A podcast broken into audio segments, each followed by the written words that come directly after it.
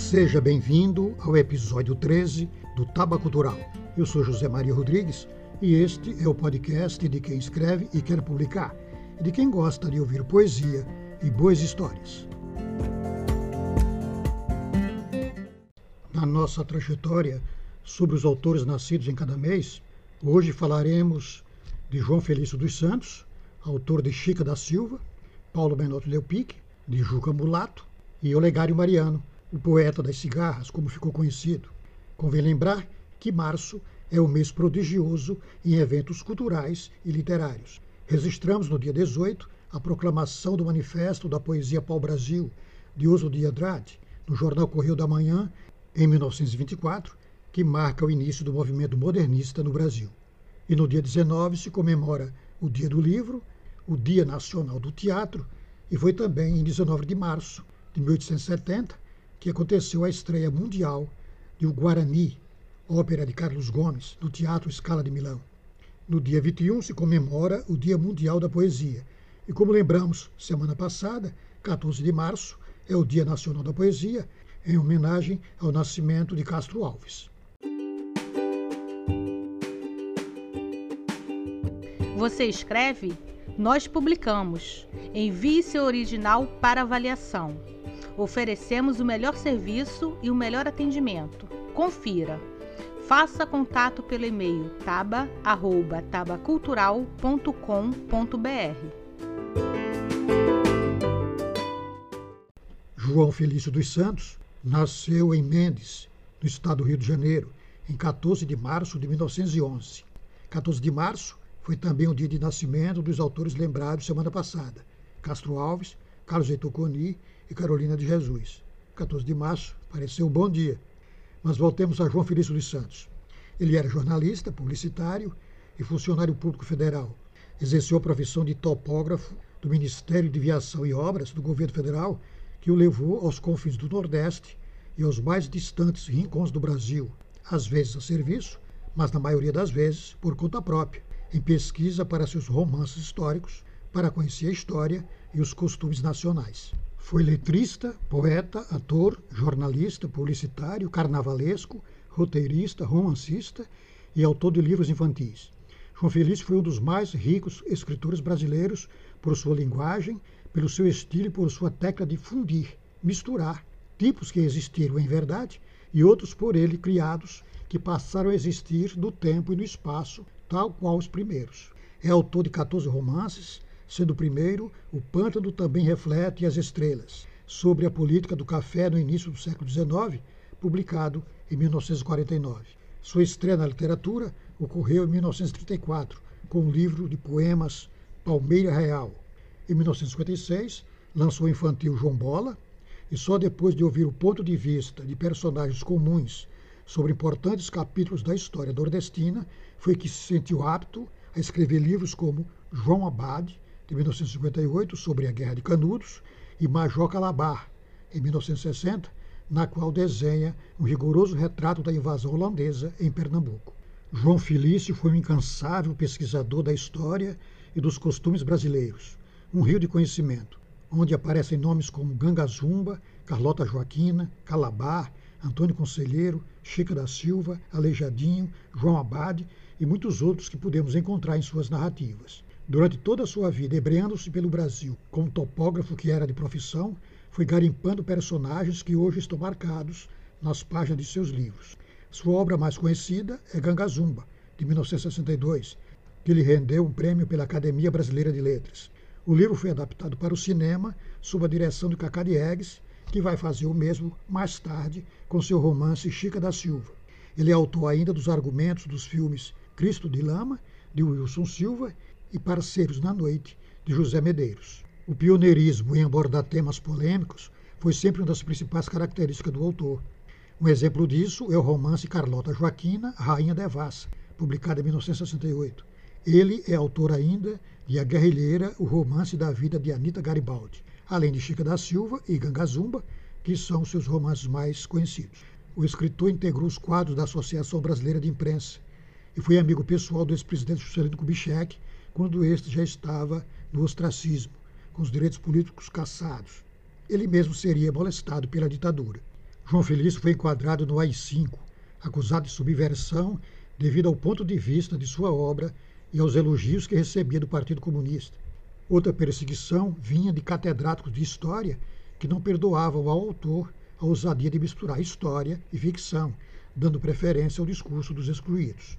Sua verve literária, marcada pela pesquisa e pelo texto de estilo fluente, permitiu-lhe lançar luzes sobre capítulos obscuros da vida brasileira, com estilos que bem lembra o dos grandes clássicos. João Felício sobreviveu a 3 naufrágios, um duelo, uma queda em poço de elevador e a morte do filho, jovem oficial da FAB, que desapareceu com avião e tudo numa tempestade na Serra do Mar. O escritor faleceu no Rio de Janeiro, em 1989, aos 78 anos, deixando mulher, filha e vários trabalhos inéditos. A obra de João Felício dos Santos precisa ser revisitada sempre e melhor avaliada.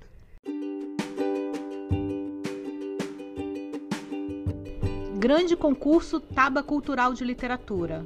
São 10 temas para você se inspirar e escrever.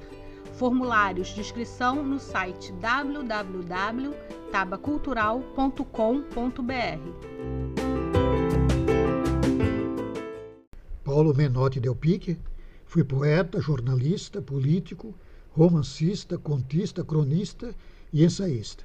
Nasceu em São Paulo, capital, em 20 de março de 1892 e faleceu na mesma cidade em 23 de agosto de 1988.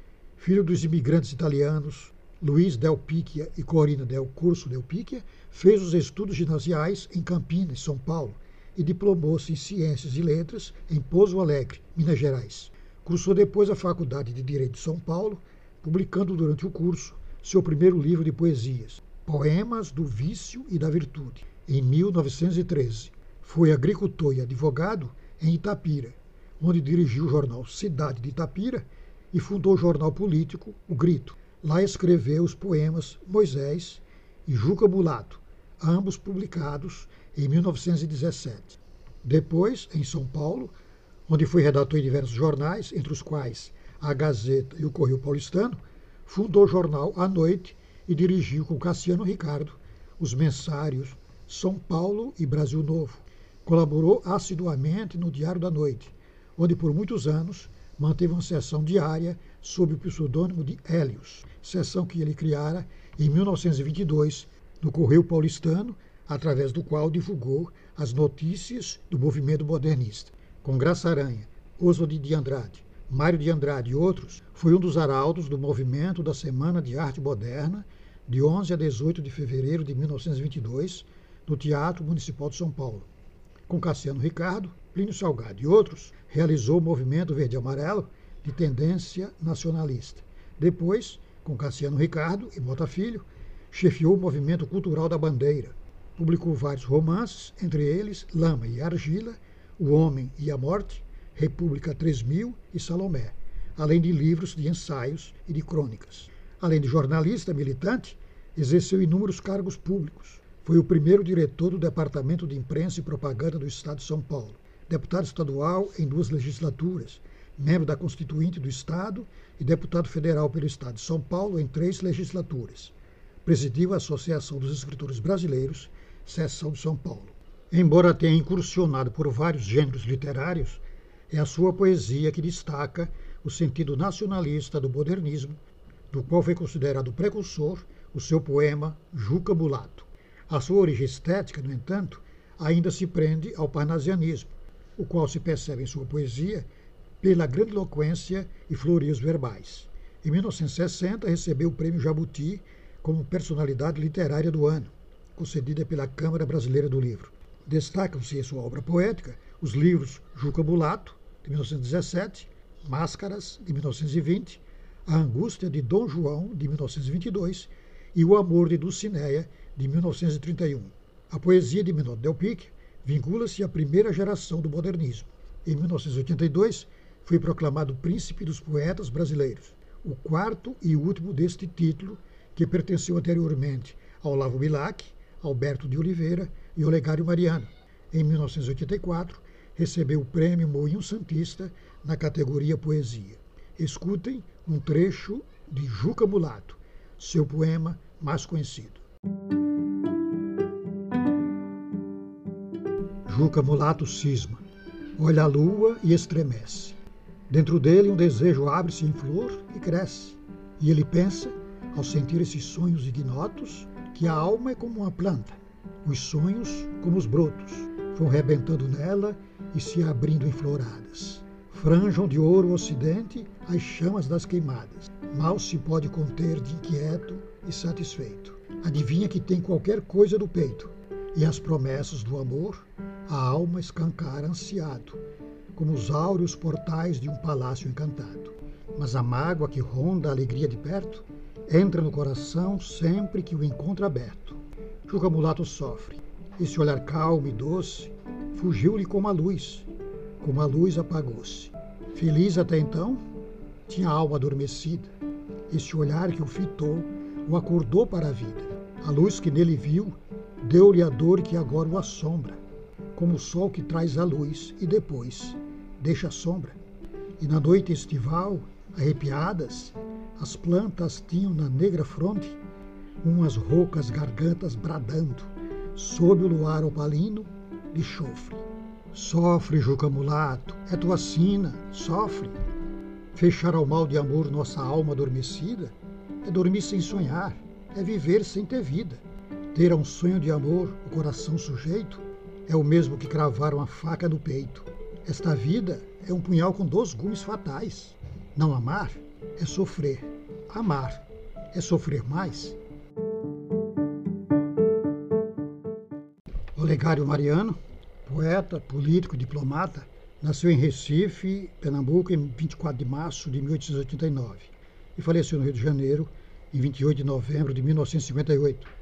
Era filho de José Maria Carneiro da Cunha, herói pernambucano da abolição e da república, e de Olegária Carneiro da Cunha. Fez o primário e o secundário no Colégio Pestalozzi, na sua cidade natal, e cedo se transferiu para o Rio de Janeiro. Frequentou a roda literária de Olavo Bilac, Guimarães Passos, Emílio de Menezes, Coelho Neto, Martins Fontes e outros. Estreou na vida literária aos 22 anos com o volume Ângelus, em 1911. Sua poesia falava de neblinas, de cismas e de sofrimentos, perfeitamente identificada com os preceitos do simbolismo já em declínio. Foi inspetor do ensino secundário e censor de teatro. É interessante verificar que antes da ditadura militar de 1964, muitos intelectuais se prestaram a fazer o serviço de censor. Olegário Mariano também representou o Brasil, em 1818, como secretário da Embaixada da Bolívia e foi deputado à Assembleia Constituinte, que elaborou a Carta de 1934. Em 1937, ocupou uma cadeira na Câmara dos Deputados e delegado da Academia Brasileira na Conferência Interamericana de Lisboa para o Acordo Ortográfico de 1945 e embaixador do Brasil em Portugal, em 1953 e 54. Em concurso promovido pela revista Fonfon em 1938, Olegário Mariano foi eleito pelos intelectuais de todo o Brasil Príncipe dos Poetas Brasileiros, em substituição a Alberto de Oliveira, detentor do título depois da morte de Olavo Bilac, o primeiro a obtê-lo. Além da obra poética editada em livros a partir de 1911 e enfeixada nos 2 volumes de Toda uma Vida de Poesia, de 1957, publicados pela José Olímpio, Olegário Mariano publicou, durante anos, nas revistas Careta e Para Todos, sob o pseudônimo de João da Avenida, uma seção de crônicas mundanas em versos humorísticos, mais tarde reunidas em 2 livros, Bataclan e Vida, Caixa e Brinquedos. Sua poesia lírica é simples, de fundo romântico, pertinente à fase do sincretismo parnasiano simbolista de transição para o modernismo. Ficou conhecido como o poeta das cigarras, por causa de um de seus temas prediletos. A seguir eu digo seu poema, O Meu Retrato.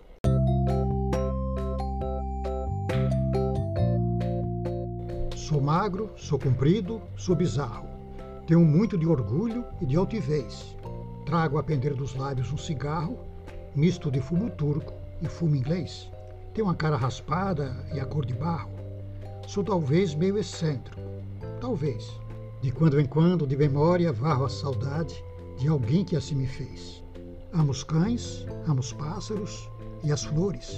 Cultivo a tradição da minha raça, golpeada de aventuras e de amores.